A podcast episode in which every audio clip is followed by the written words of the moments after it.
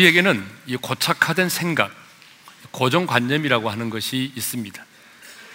인생을 살다 보게 되면 나도 모르게 고정관념을 갖게 되고요.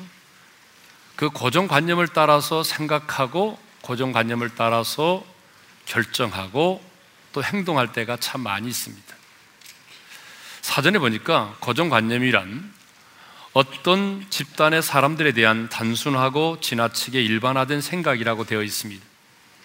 그러니까 고정관념은 개인이나 사물을 보는 시각, 생각, 평가 등이 이렇게 한 방향으로 고정되어 있는 것을 말합니다. 그런데 많은 사람들이 이 고정관념을 편견으로 생각을 하고 있습니다. 그러나 고정관념과 편견은 다른 겁니다. 고정관념이 오랜 시간에 걸쳐서 형성된 일반화된 생각이라고 한다면 편견은 어떤 사건이나 사물이나 사람에 대하여 갖는 적합하지 않는 개인적인 생각을 말하는 것입니다. 편견은 공정하지 못하고 한쪽으로 치우친 생각을 말하는 거죠. 예를 들면은 여자는 운전을 못한다. 여러분 이거 편견이죠. 여러분 여자분들이 남자분들보다 운전 잘한 분들 많습니다. 그렇죠? 또 흑인들은 백인들에 비해서 무식하다. 여러분 이것도 일종의 편견이죠. 여러분 오바마 같은 분도 있잖아요. 흑인들 중에 똑똑한 사람 얼마나 많아요. 또 이런 거 있죠. 충청도 사람들은 느리다. 아, 여러분 충청도 사람 정말 느립니까? 아, 이게 편견이죠. 그렇지 않아 절대로 그렇지 않습니다. 충청도 사람들은 속도가 빠릅니다. 아, 말도 줄여서 하고 그러죠. 네, 말도 굉장히 줄여서 하잖아요. 죽었다는 말을 가시오 이렇게 하잖아요. 네. 자, 이것이 바로 편견이죠. 그런데 고정관념은 다르죠. 고정관념은 오랜 시간에 걸쳐서 한 방향으로 고정되어 있는 일반화된 생각을 고정관념이라고 합니다. 그런데 이 고정관념이 우리 일상의 삶에 굉장히 많은 영향을 끼쳐요. 우리 일상의 삶만이 아니라 우리의 신앙 생활에까지도 굉장히 많은 영향을 끼치는 것입니다. 그러므로 이 고정관념을 우리가 깨뜨려야 돼요. 여러분, 이 고정관념이라고 하는 것은 생각이 고정된 상태이기 때문에 고정관념에 사로잡혀 있으면 새로운 것을 시도하거나 도전하지 못합니다.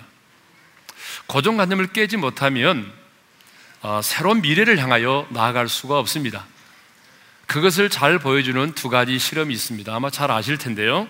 그 첫 번째 실험이 뭐냐면 벼룩의 실험입니다. 어떤 사람이 두 마리의 벼룩을 깊은 유리병 속에 넣었습니다. 그리고 그 30cm 위에다가 유리로 된 그 뚜껑을 그 만들어서 닫아 놓았습니다. 그러자 유리로 만든 뚜껑을 모르는 벼룩은 높이 튀어 올랐다가 머리를 맞고 떨어졌습니다. 원래 벼룩은요, 한 60cm 정도 뛰어오르는 그런 점프의 능력을 갖고 있는데요.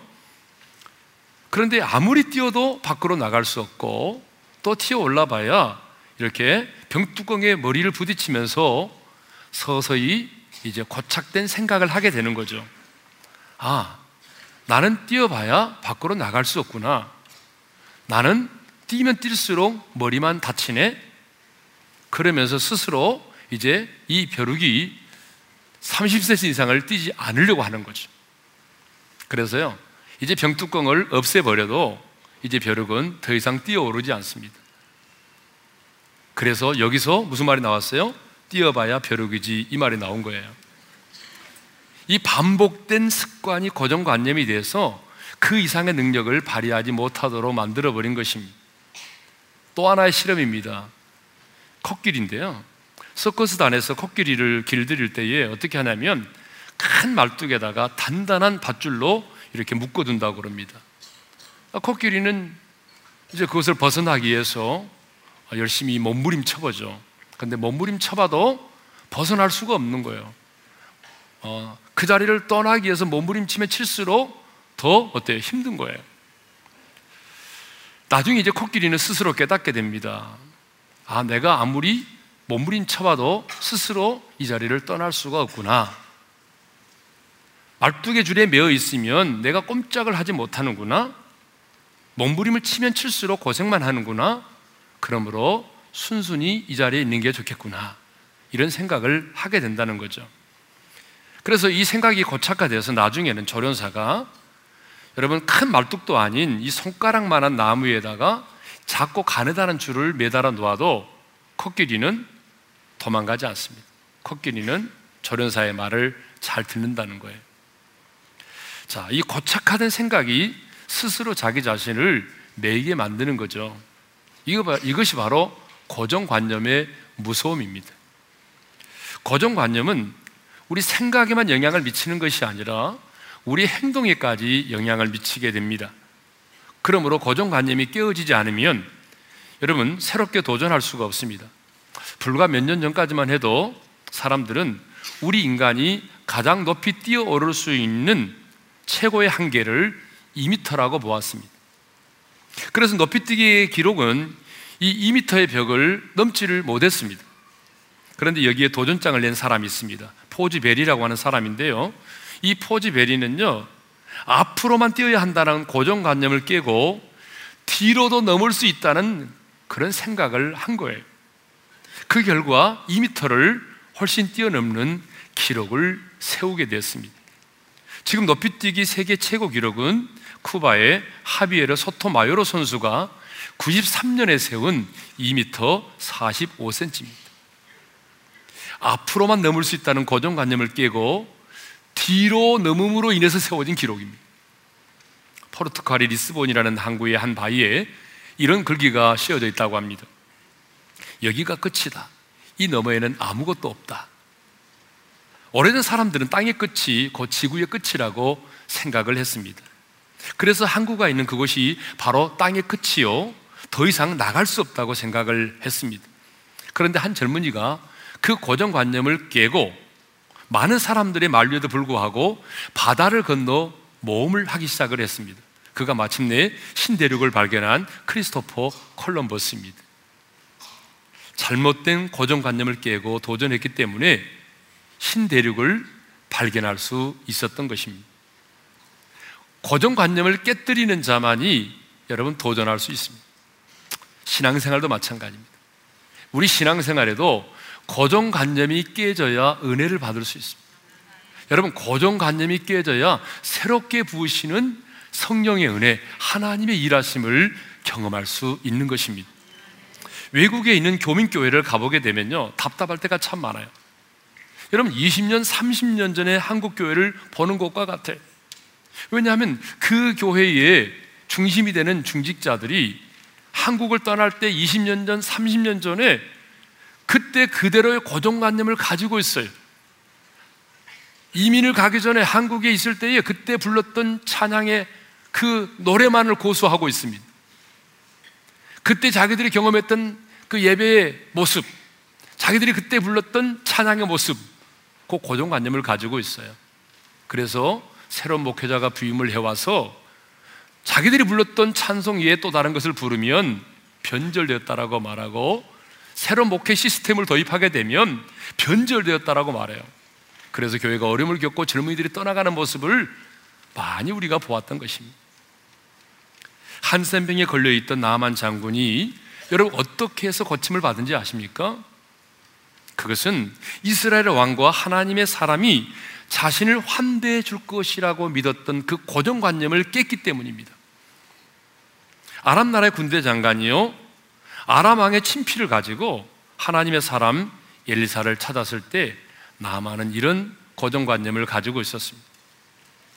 자신을 극진히 환대해 줄 거라고 생각을 했습니다. 그런데 군대 장관 나만은요, 군대 장관 나만이 많은 말과 병거를 거느리고 엘리사의 집 앞에 도착했을 때 하나님의 사람 엘리사는요, 여러분 나와서 한대 해 주기는커녕 자기 얼굴은 보여주지도 않고 자기 종만을 보내가지고 이렇게 말했어요. 이르되 너는 가서 요단강에 몸을 일곱 번 씻으라. 내 살이 회복되어 깨끗하리라. 여러분, 정말 기분 나빴어요. 자신을 환대해 줄 줄 알았어요. 자기의 한 부위에 손을 들어서 안수기도 해줄 줄 알았단 말이에요. 그런데 뭐예요? 예? 종을 보내서 말이죠. 요단강에 그 더러운 요단강에 가서 몸을 씻으래요. 화가 났어요. 돌아가려고 했어요. 그렇지만 자신이 가지고 있던 그 고정관념을 깼어요. 그리고 자존심이 상했지만 더러운 요단강에 들어가 몸을 씻음으로 여러분 한센병에서 고침을 받은 것입니다. 자기의 고정관념을 깼기 때문에 순종할 수 있었던 거죠. 또 성경에 보게 되면 로마 군대의 백부장이 나오죠. 여러분 이 로마 군대 백부장이 이방인으로서 최초로 성령의 세례를 받은 사람이에요. 어떻게 여러분 로마 군대 백부장이 이방인으로서 최초로 성령 세례를 받았을까요? 고정관념을 깼기 때문에 그래요. 여러분 로마 군대의 백부장은 대단한 사람입니다. 예전에 우리가 일제 강점기 기간에 일본 순사를 제일 무서워했어요.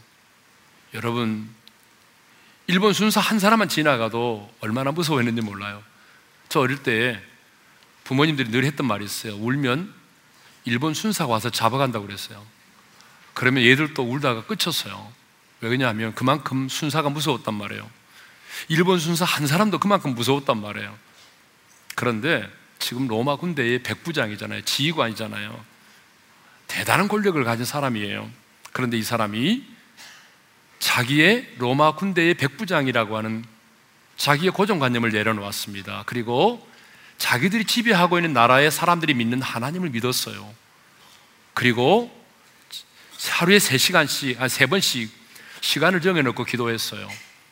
그것만이 아니죠. 한상을 보았고요. 하나님의 사람, 아니 로마 군대 지휘관이 여러분 어부 출신인 베드로를 자기 집으로 초청을 했는데 베드로가 집에 들어올 때에 로마 군대 지휘관이 그 자리에 무릎을 꿇어 절을 했단 말이에요. 이거 있을 수 있는 일입니까? 있을 수 없는 일입니다. 왜 이렇게 왜 이렇게 되었을까요? 로마 군대의 백부장이 자기가 지휘관으로서 가지고 있는 고정관념을 깨고 열린 마음으로 하나님을 믿고 하나님의 사람을 영접했기 때문이죠. 반면에 자신의 고정관념을 깨뜨리지 못해서 하나님의 은혜에서 멀어진 사람들이 있습니다. 여러분, 요나가 하나님의 낯을 피하여 다시스로 가는 배를 탔어요. 왜 요나가 하나님의 낯을 피하여 다시스로 가는 배를 탄지 아십니까? 그 지역을 떠나면 하나님의 낯을 피할 수 있다고 생각했기 때문이에요. 그 당시에 많은 사람들이 그런 고정관념을 가지고 있었단 말이에요. 그래서 모든 신들은 자기들이 자기들이 지역을 그 자기들이 어, 장악하고 있는 그 지역만을 아, 장악하고 믿고 있다고 생각을 했던 거죠. 그래서 내가 이 지역을 떠나면 하나님의 낯을 피할 수 있다는 생각을 하게 된 거죠. 여러분 예수님 당시에 바리새인들과 서기관들이 왜 예수를 믿지 않고 대적했을까요? 왜 예수님 당시에 종교 지도자들이 새롭게 부으시는 하나님의 성령의 은혜를 경험하지 못했을까요? 그것은 머리가 나빠서입니까? 아닙니다. 머리가 나빠서가 아니라 율법에 대한 잘못된 고정관념, 그렇죠? 성전과 하나님의 나라에 대한 잘못된 고정관념, 메시아에 대한 잘못된 고정관념을 가지고 있었기 때문입니다. 예를 들면 그들은 사람이 안식일을 위해 존재한다고 믿고 있었습니다. 그런데 예수님은요, 사람을 위해 안식일이 있다고 말씀하셨어요. 정반대의 말씀을 하셨어요. 그리고 예수님은 의도적으로 안식일에 손이 오그라드는 마른 자, 병든 자를 고치셨습니다. 여러분 이거 죽을 병도 아니잖아요. 안식일 다음 날 고쳐도 되잖아요. 그런데 주님은 의도적으로 안식일에 병을 고치셨다 그 말이에요. 예수님의 제자들이 안식일에 미리사갈 잘라 먹었는데 그 일로 인해서 지탄을 받을 때 주님은 제자들을 나무라지 않고 오히려 변호해 주셨습니다.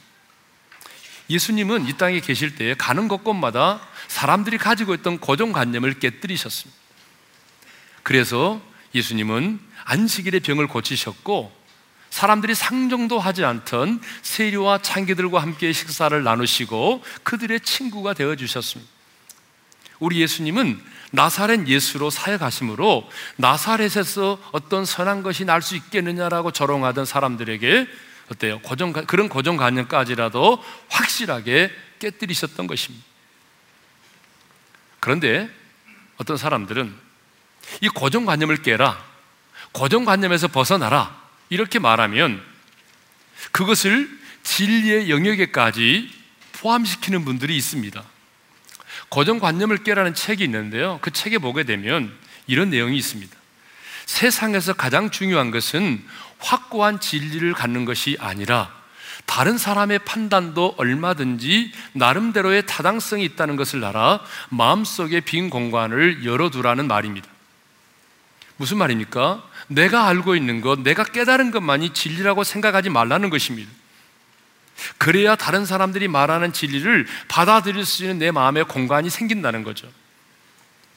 여러분, 많은 경우에 이 말은 맞는 말이죠. 그런데 여러분, 진리는 진리일 뿐입니다. 진리는 세월이 지나도 변하지 않습니다. 진리는 바뀌지 않아요. 여러분, 진리가 바뀐다? 그건 진리가 아니죠.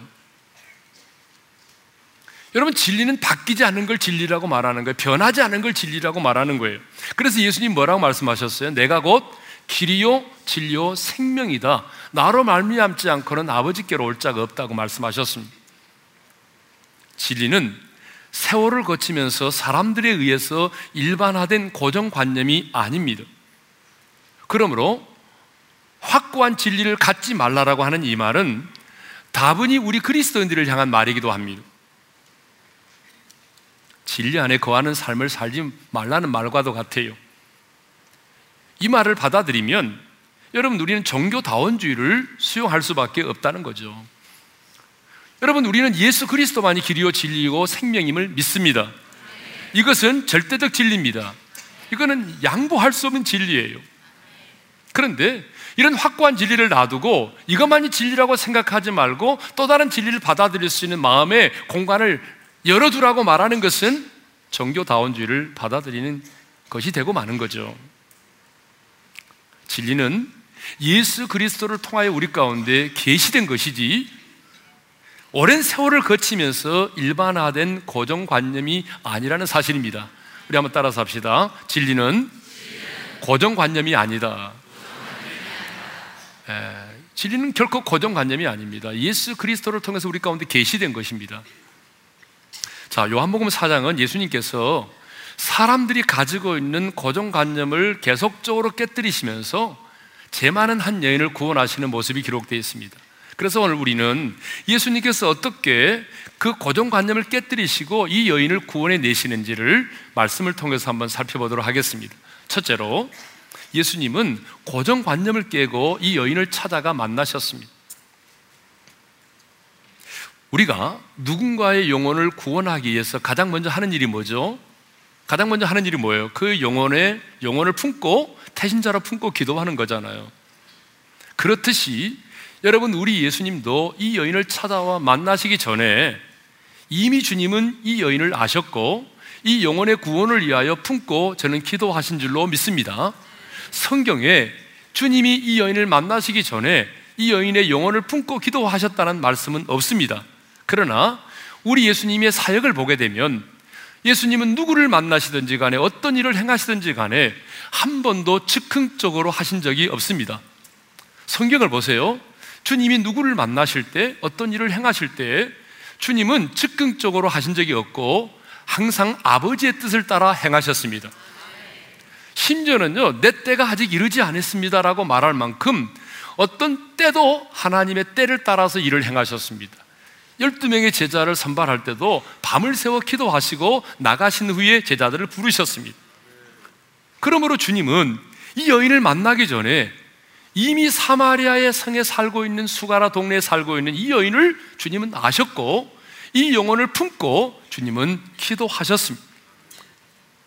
그리고 마침내 때가 참에 주님이 이 여인을 만나시기 위해서 유대에서 여러분 사마리아 성 수가라는 동네의 우물가까지 찾아가셨습니다. 근데 그 유다 땅에서 사마리아 성 수가성의 우물가까지가 얼마냐?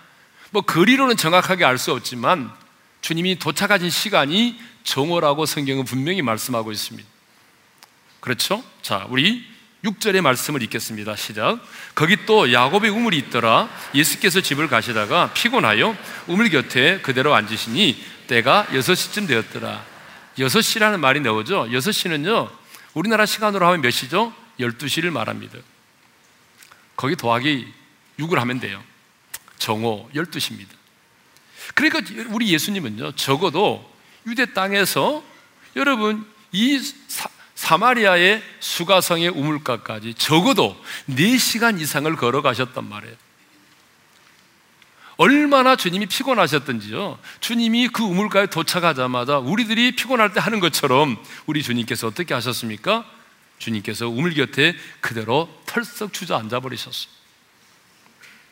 근데 놀라운 사실은요. 그 정오의 시간에 주님이 품고 이하여 기도했던 그 여인이 그 시간에 물을 기르러 그 우물가를 찾아왔다는 거죠. 자, 7절의 말씀입니다. 시작. 사마리아 여자 한 사람이 물을 기르러 왔음에 예수께서 물을 좀 달라 하시니 자, 팔레스타인은 햇빛이 너무나 강렬하기 때문에 여러분 이 정오의 시간에는 사람들이 밖에 출입을 하지 않습니다. 밖에 돌아다니지를 않아요. 그런데 왜 이 여인은 사람들이 물을 기르러 오지 않는 그 정오의 시간에 그 우물가에 물을 기르러 왔을까요? 그것은 이 여인은 사람들과의 만남을 피하기 위해서입니다. 이 여인은요, 사람들 앞에 떳떳하게 얼굴을 맞을 수 있고 대할 수 없을 만큼 너무나 추하고 더러운 여인이었습니다. 이 여자는요, 과거에 남편을 다섯이나 두었습니다. 저는 지금까지 목회하면서요, 남자로서 아내를 다섯을 두었다. 아직 못 봤습니다. 두세 사람까지 보는 봤어요. 아니, 미쓰리가 아니라 자기 아내를 다섯이나 둔 남자를 본 적이 없다. 그 말이에요. 그런데 여자가 남편을 다섯을 두었다. 과거에. 혹시 본 사람 있습니까? 혹이 이 자리에 있는 분 가운데 그런 분 계시면 손 들어 보실래요? 여러분, 여자가요, 과거에 남편을 다섯이나 두었어요. 근데 지금 있는 남편도 정상적인 남편이 아니라 기둥서방이에요. 그러니 여러분, 동네 사람들이요, 이 여자에 대해서 어떻게 평가를 하겠습니까? 동네 사람들은 이 여자를 보면 혀를 차고 놀려대고 돌을 던지고 비아냥거렸을 것입니다.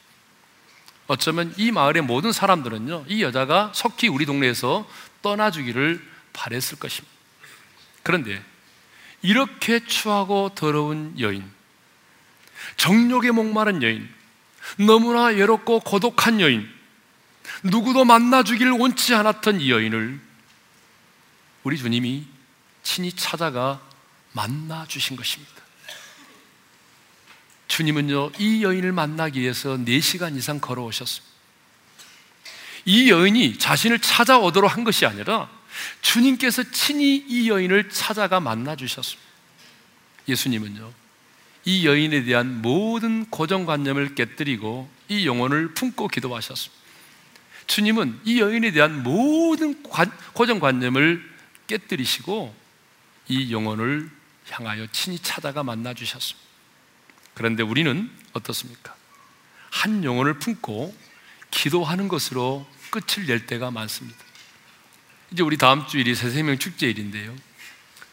많은 성도들이 태신자를 품고 기도했습니다.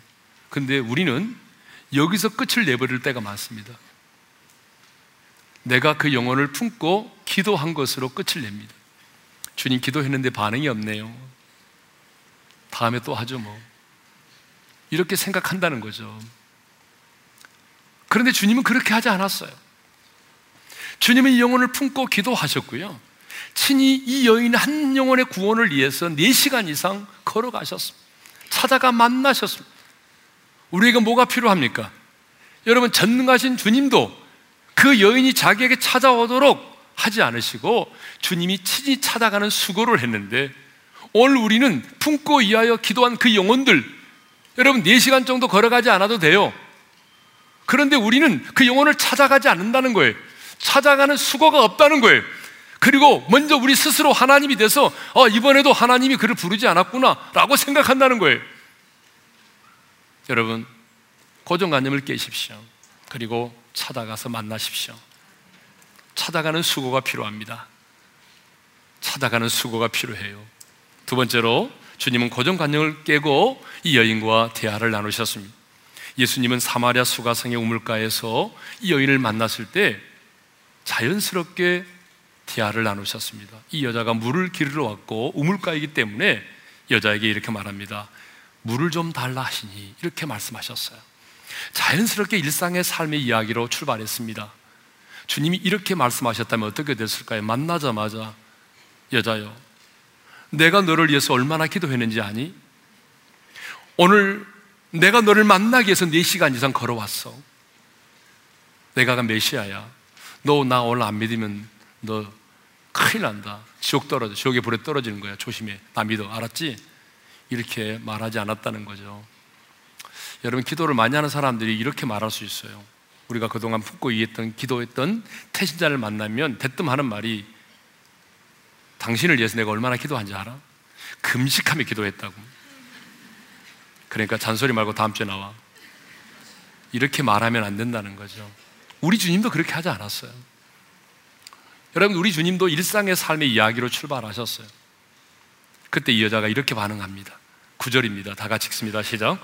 당신은 유대인으로서 어찌하여 사마리아 여자인 나에게 물을 달라 하나이까 하니 이는 유대인이 사마리아인과 상종하지 아니함이라. 이 여자가 너무 깜짝 놀란 거예요. 왜냐하면 유대인들은 사마리아인과 상종도 하지 않을 뿐만 아니라 자신은 사마리아의 여자잖아요. 남자가 여자에게 말을 걸었어요. 여러분 그 시대는요. 그 시대 예수님 당시의 여자는요. 여러분 죄인 취급을 받아 부정한 여인으로 취급을 받았어요. 그래서 사람들을 카운트할 때도 어린아이와 여자는 세지 않았습니다. 그러니까 사람 취급을 받지 못하는 그 시대란 말이에요. 근데 우리 예수님은요, 모든 고정관념을 깼어요. 그리고 사마리아 이 여인과 대화를 나누셨어요. 고정관념을 깨고. 세 번째로, 우리 예수님은요, 고정관념을 깨고 이 사마리아 지역으로 들어가셨다는 거죠. 3절, 4절을 읽겠습니다. 시작. 유대를 떠나서 다시 갈릴리로 가실새 사마리아를 통과하여 하겠는지라. 여러분, 유대에서 갈릴리로 내려가려면요, 중간에 사마리아를 통과해야 됩니다. 갈릴리에서 유다 쪽으로 올라가려면 중간에 있는 사마리아를 통과해야 돼요. 그런데 유대인들은 절대로 사마리아를 통과하지 않습니다. 그 지역에 들어가지 않아요. 왜? 그 사람들을 만날까 봐서. 그래서 우회를 하든지 배를 타고 갑니다. 멀어도. 왜냐하면 BC 722년에 여러분 아, 이스라엘이 아수르라고 하는 나라에 의해서 멸망을 당하잖아요. 그죠? 그때에 아수르라고 나라고 하는 어떤 정책을 폈냐면 자기들이 정복한 나라의 사람들을 여러분 이 사마리아 지역에 예, 들어와서 살게 만들어 이주해서 살게 했어요. 그러다 보니까 어때요? 아브라함의 선민인 하나님의 사람들이 이방인과 결혼을 하게 됐어요. 그러니까 피가 섞여졌잖아요. 혼혈인이 됐잖아요. 그리고 이방인들 섬기는 우상도 섬겼어요. 그들이 바로 사마리아인이에요. 그래서 여러분 유대인들은요 이방인의 피가 섞였다고 하는 그 이유만으로 여러분 사마리아 사람들은 상종도 하지 않고 그 지역으로 들어가지도 않았어요. 개 같은 취급을 했어요. 인간 이하의 취급을 했다 그 말이에요. 반면에 여러분 유대 사람들은요 나중에 바벨론에게 멸망을 당했잖아요. 그런데 남쪽 유다는 어떻게 됐어요? 남쪽 유다는 바벨론의 포로로 끌려갔잖아요. 그러니까 바벨론의 포로로 끌려갔기 때문에 그들은 피가 섞이지 않았어요. 그래서 더더욱 사마리아인들을 증오하고 미워했던 거죠. 그런데 우리 예수님은 그 모든 고정관념을 깨고 사마리아 땅으로 들어가셨습니다. 우리 주님은요, 특정한 지역과 특정한 사람들에 대한 편견을 깨셨다는 거예요. 고정관념을 깨뜨린 거죠. 여러분, 우리가 이 땅에 살아가면서 어떤 특정한 지역과 특정한 사람들에 대한 고정관념이 있습니다. 물론 그 지역의 특성은 인정해 줘야 돼요. 그 지역의 사람들은 뭐 강하다, 음식을 잘한다, 뭐 친절하다, 뭐 그런 건 인정할 수 있어요. 그러나 하나님의 나라를 확정하고 복음을 증거하는 일에 있어서 어떤 특정한 어떤 지역과 특정한 사람들에게 고정관념을 가지고 대하는 것은 십자가의 원수로 행하는 것입니다. 여러분 가끔 교회도 보게 되면요. 그런 일들이 벌어지고 있습니다. 어떤 특정한 지역과 특정한 사람들에 대해서 고정관념을 가지고 있다는 거죠. 여러분 이것은 정말 교회 안에서는 사라져야 되는 것들입니다. 이것은 있을 수 없는 일입니다. 그래서 여러분, 우리가 복음을 증거하는 일에 있어서 특정한 지역과 또 특정한 사람들, 우리나라로 말하면 다문화 지역의 사람들, 다문화 사람들, 동남아에서 이주해 오신 분들, 세터민들, 이런 분들에 대한 고정관념이 깨어져야 한다는 겁니다. 할렐루야. 네. 자, 네 번째로는 이제 이 여자가 고정관념을 깨고 예수를 믿었다는 거예요. 물을 좀 달라 하는 일상적인 말로 여인과 대화를 시작하신 예수님은 마침내 자신이 비록 바로 그토록 기다리던 메시아 곧 그리스도이심을 말씀했습니다. 자, 26절을 읽겠습니다. 시작. 예수께서 이르시되 내게 말하는 내가 그라 하시니라. 예수님이 비로소 그 여자에게 말씀했습니다. 내가 그토록 기다리던 메시아 그리스도라고 말씀을 하셨어요. 근데요, 이 여자가 놀랍게도 그 사실을 의심하지 않고 자기 앞에 서 있는 이분이 바로 우리가 그토록 기다리던 메시아 그리스도이심을 믿은 것입니다. 성경에 이 여자가 믿었다 이런 말은 없지만 그보다 더한 표현이 나와요. 물동이를 버려두고 동네로 들어가서 사람들에게 와서 보라. 이는 그리스도가 아니냐. 복음을 전했다는 거예요. 이것을 보게 되면 이 여자는 그날 예수 그리스도를 믿은 것입니다. 성경에 나오는 수많은 선지자들이 그토록 보고 싶고 했고 만나고 싶어 했던 메시아 그리스도를 가장 천한 여인이 만난 것입니다. 가장 천한 여인이 믿은 것입니다. 모든 고정관념을 깨고 여러분 그 마을의 종교 지도자도 아닌 그 마을의 여러분 서기관도 아닌 그 마을의 해당장도 아닌 그 마을에서 가장 추하고 가장 더럽고 가장 서로 사람들로부터 조롱거림을 당하고 있던 그 여자가 여러분 메시아이신 예수님을 만나고 그 예수를 믿은 것입니다. 그런데 우리에게도 고정관념이라고 하는 게 있습니다. 이 사람은 너무나 죄를 많이 지은 사람이기 때문에 예수를 믿지 못할 거야. 여러분, 이런 고정관념 있죠? 또, 우리 아버지는, 아니, 이분은 너무 많은 제사를 지내니까 제사 문제 때문에 예수를 믿지 못할 거야.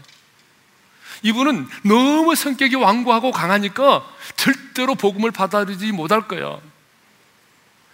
이분은 나보다 훨씬 많이 배운 사람이니까 무식한 내가 전하는 복음을 받아들이지 못할 거야. 이분은 나보다 훨씬 부유하게 사니까 내가 전하는 복음을 결코 받아들이지 않을 거야. 여러분, 우리는요, 나름대로 이렇게 사람들에 대해서 고정관념을 가지고 있습니다. 그러나 여러분, 여러분이 가지고 있는 그 고정관념을 깨셔야 합니다. 제가 한 주간 동안 이 말씀을 묵상하면서 내린 결론이 있습니다. 내가 누군가를 향하여 전도하고자 할 때, 내가 품고 있는 태신자를 향하여 이런 잘못된 고정관념이 내 안에 있다고 하는 것은 이것은요, 사탄이 우리 안에 심어 놓은 경관 진이라는 거예요. 이것은 불신앙의 산물이라는 거예요. 이것은 믿음의 적이라는 거예요. 그러므로 여러분 누군가를 향한 잘못된 고정관념이 있다면 오늘 성령께서 그 성령의 불과 능력으로 여러분 안에 는 그 고정관념이 파쇄되기를 주님의 이름으로 축원합니다. 여러분 그 고정관념이 깨어져야 됩니다. 왜냐하면 어차피 인간의 이성과 상식으로는요 누구도 예수를 믿을 수가 없습니다. 여러분이 인간의 이성과 설득으로 누가 예수를 믿을 거라고 생각하십니까? 착각입니다. 성령께서 역사하셔야 믿을 수 있는 거예요. 성령께서 그 마음을 열어주시고 성령께서 역사해 주셔야 내가 죄인이라는 사실이 깨달아지고 십자가 달리시고 죽으시고 부활하신 예수 그리스도가 나 구주이심을 믿어지는 것입니다. 그런데 왜 여러분이 여러분의 능력으로 여러분 하나님의 능력을 제한하십니까? 왜 여러분이 가지고 있는 이성과 상식으로 성령의 역사를 제한하십니까? 마지막 다섯 번째로 이 여인은 고정관념을 깨고 전도자가 되었습니다. 예수를 만나 예수 믿음으로 구원을 받은 이 여인은 가장 먼저 한 일이 뭐냐면 자기가 들고 왔던 물동이를 버려두고 여러분 마을 속으로 찾아갔습니다. 자기의 얼굴을 보기를 원치 않았던 그래서 피하여 숨어 지내 숨어 다녀 했던 그 마을의 사람들을 향하여 나아갔습니다. 그리고 그 마을 사람들에게 이렇게 외쳤습니다. 28절, 29절을 읽겠습니다. 다 같이요. 여자가 물동이를 버려두고 동네로 들어가서 사람들에게 이르되 내가 행한 모든 일을 내게 말한 사람을 와서 보라. 이는 그리스도가 아니냐 하니. 여러분, 고정관념을 깨고 이 여자는요, 최초의 여전도사가 됐습니다. 근데 놀라운 사실은 이 마을 사람들 역시 고정관념을 깨고 이 여자가 전한 복음을 듣고 많은 사람들이 예수를 믿게 되었다는 사실입니다. 39절입니다. 다 같이요. 여자의 말이 내가 행한 모든 것을 그가 내게 말하였다 증언하므로 그 동네 중에 많은 사마리아인이 예수를 믿는지라. 여러분 한번 생각해 보세요. 여러분은 이 여자를 너무 잘 아는데 이 여자가 갑자기 돌변해 가지고 나 예수 만났다 라고 말했을 때 여러분은 그 여자가 말하는 그 복음을 받아들일 수 있겠습니까? 그런데 놀랍게도 동네 사람들이 이 여인에 대한 고정관념을 깨고 이 여자가 전하는 이 복음을 받아들였다는 거예요. 그리고 많은 사람들이 예수를 믿게 되었다는 사실입니다. 지난 금요일에 진돗개 전도왕의 그 박병성 집사의 아내 되시는 정은숙 권사님이 간증을 하셨습니다. 간증을 들어보니까 이 정은숙 권사님이 아마 처녀 때 굉장히 돈에 대한 욕심이 많았던 것 같아요. 그래서 3대째 믿음의 가정에서 태어났는데 믿음 같은 것은 생각도 않고 보니까 돈 많은 남자를 기도했어요. 첫째로 공무원이면 좋겠다. 안정되고. 두 번째로는 농사를 많이 지는 사람이면 좋겠다. 또 하나는 뭐죠? 장남이면 좋겠다. 왜? 장남은 상속을 많이 받으니까. 그 말은 하지 않았지만 저는 그렇게 알고 있었습니다. 그래서 24살에 이 박병선이라는 청년을 만났는데 열흘 만에 결혼을 했습니다. 얼마나 빠릅니까? 열흘 만에 결혼했는데. 그런데 여러분, 결혼 생활 20년.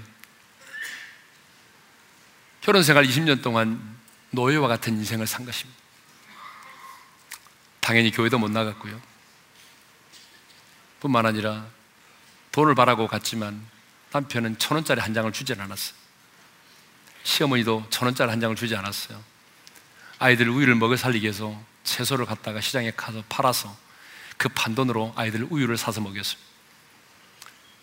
여러분 16대 종갓집의 장손 1년에 12번의 제사를 지내는, 지내는 그 집. 그렇게도 예수를 믿는 핍박하고 박해했던 시어머니와 남편. 그런데 시어머니가 돌아오게 되고 여러분 20년의 눈물의 기도 끝에 남편이 돌아왔습니다. 남편이 돌아온 그날 첫날 예배를 드리는데 예배당을 짓고 빈자리가 많이 있었잖아요. 하나님이 누군지도 모르는 남편이 빈자리를 보는 순간에 하나님 앞에 서원했습니다. 이 빈자리를 제가 채우겠습니다. 그리고 복음이 뭔지도 모르고 하나님이 누군지도 모르는 그날 주일 오후부터 미친 듯이 전도를 나가기 시작했습니다. 하루는 60명을 주님의 품으로 인도를 했습니다. 1년에 750명의 사람들을 주교로 인도를 했습니다. 전도왕이 됐습니다.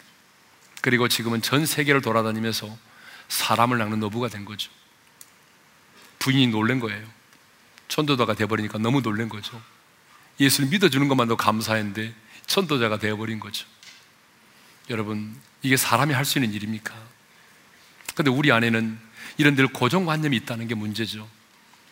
여러분, 이제 여러분 안에는 고정관념을 깨고 믿음의 생각을 가질 수 있기를 바랍니다.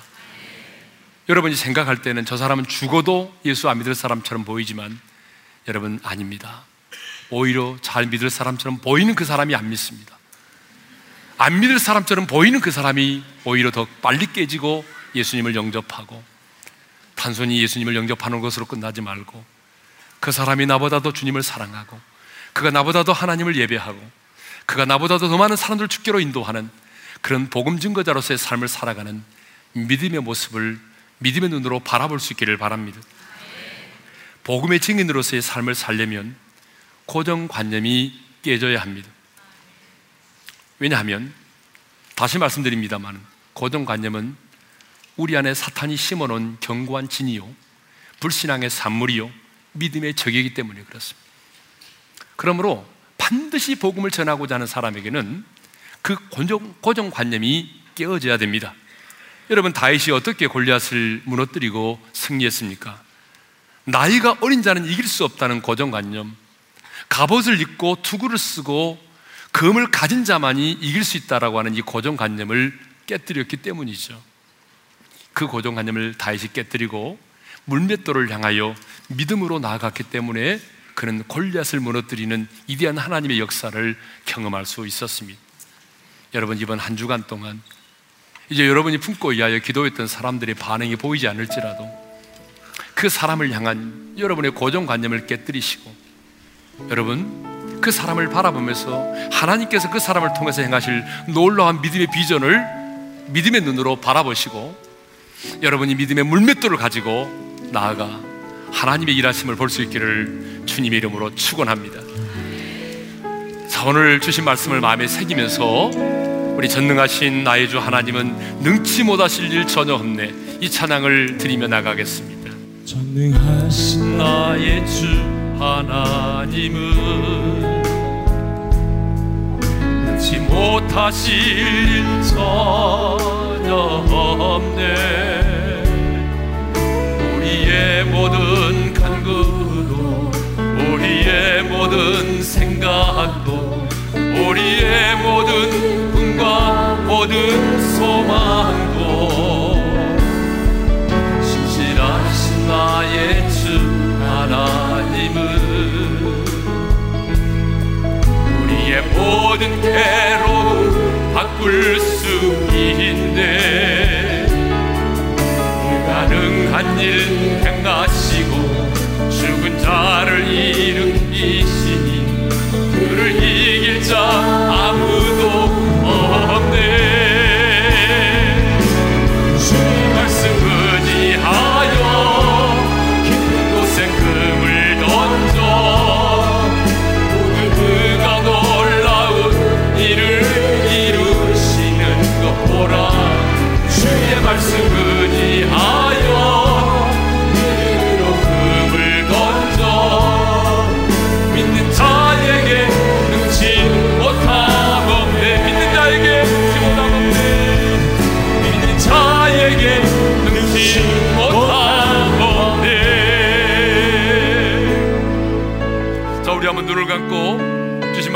새기면서 기도하겠습니다. 하나님의 사람이지만 우리 안에도 고정관념이라고 하는 게 있습니다. 그 사람은 절대로 예수를 믿지 않을 거야. 변화되지 않을 거야. 돌아오지 않을 거야. 여러분, 이 어떤 사람을 향한 이 잘못된 고정관념, 이것은 사탄이 여러분 안에 심어놓은 경관진입니다. 불신앙의 산물입니다. 믿음의 적입니다. 하나님의 사람은 이 고정관념을 깨뜨려야 되는 거예요. 오늘 그동안 누군가를 위하여 기도했는데 아무런 반응이 보이지 않는다는 이유 때문에 여러분 지금 포기하고 내려놓는 분 계십니까? 여러분 우리 주님도 찾아가는 수고를 했습니다. 이번 한 주간 동안 찾아가는 수고를 하셔야 됩니다. 그리고 여러분 그 사람을 향한 잘못된 고정관념을 깨뜨리십시오. 그리고 오히려 믿음의 생각을 가지십시오. 오늘 이 시간에 주님 내 안에는 이런 잘못된 고정관념이 있습니다. 오늘 내 안에는 이런 잘못된 고정관념의 진이 무너지게 도와주시고 나에게 도리어 믿음의 생각을 주셔서 하나님이 행하시는 일을 보게 하여 주옵소서. 우리 다 같이 주여 한번 부르고 합심으로 부르짖어 기도하며 나가십시다. 주여! 아버지 하나님 감사합니다. 우리 안에 아버지 하나님이여 경관진이 있습니다. 우리 안에 그 사람은 안 될 거야. 그 사람은 돌아올 수 거야. 그 사람은 죽어도 안 돼. 하나님 우리 안에 이런 경관진들이 있습니다. 오늘 이 경관진들이 무너지게 도와주옵소서. 예수 이름으로 우리 안에 경관진이 무너지게 하시고 하나님 이제는 믿음의 생각을 갖기를 원합니다. 믿음의 생각을 가지고 믿음의 비전을 가지고 우리가 믿음의 물맷돌을 가지고 나가기를 원합니다. 우리 자신 무너지게 하시고 이번 한 주간 동안 하나님의 일하심을 보게 도와주옵소서. 아버지 하나님이 그는 나보다 완고하기 때문에 많기 때문에 배우기 때문에 아버지 하나님이여 정말로 세상 문제 때문에 그는 돌아오지 않을 거라고 하는 이런 불신앙의 믿음의 산물들 다 예수 이름으로 끊어지게 하시고 예수 이름으로 넉넉히 쓰지 않은 그래서 이번 한 주간 동안 불맷돌로 골리앗을 무너뜨리는 놀라운 믿음의 이제 역사를 경험하게 도와주옵소서. 거룩하신 아버지 하나님 우리가 하나님의 사람이지만 우리 안에도 어떤 사람을 향한 부정적인 고정관념이 있습니다. 그렇게 오랜 세월 동안 내가 믿음으로 기도했지만 아무런 반응이 보이지 않을 때 그래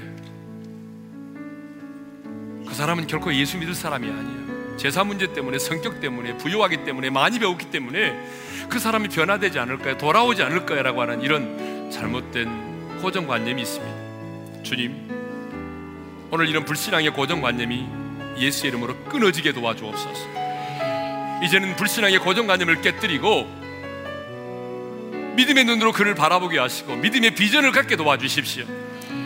그래서 우리가 이번 한 주간 동안 믿음의 물맷돌을 가지고 도전하여 우리 앞에 서 있는 장대한 영적인 권리하심 무너지는 것을 보게 하여 주옵소서. 하나님의 일하심을 보기를 원합니다. 이제는 우리 주 예수 그리스도의 은혜와 하나님 아버지의 영원한 그 사랑하심과 성령님의 감동하심과 교통하심과 축복하심이 불신앙의 고정관념을 깨뜨리고 믿음의 비전을 가지고 도전하여 하나님의 일하심을 보기를 원하는 모든 지체들 위해 이제로부터 영원토로 함께 하시기를 축원하옵나이다. 아멘.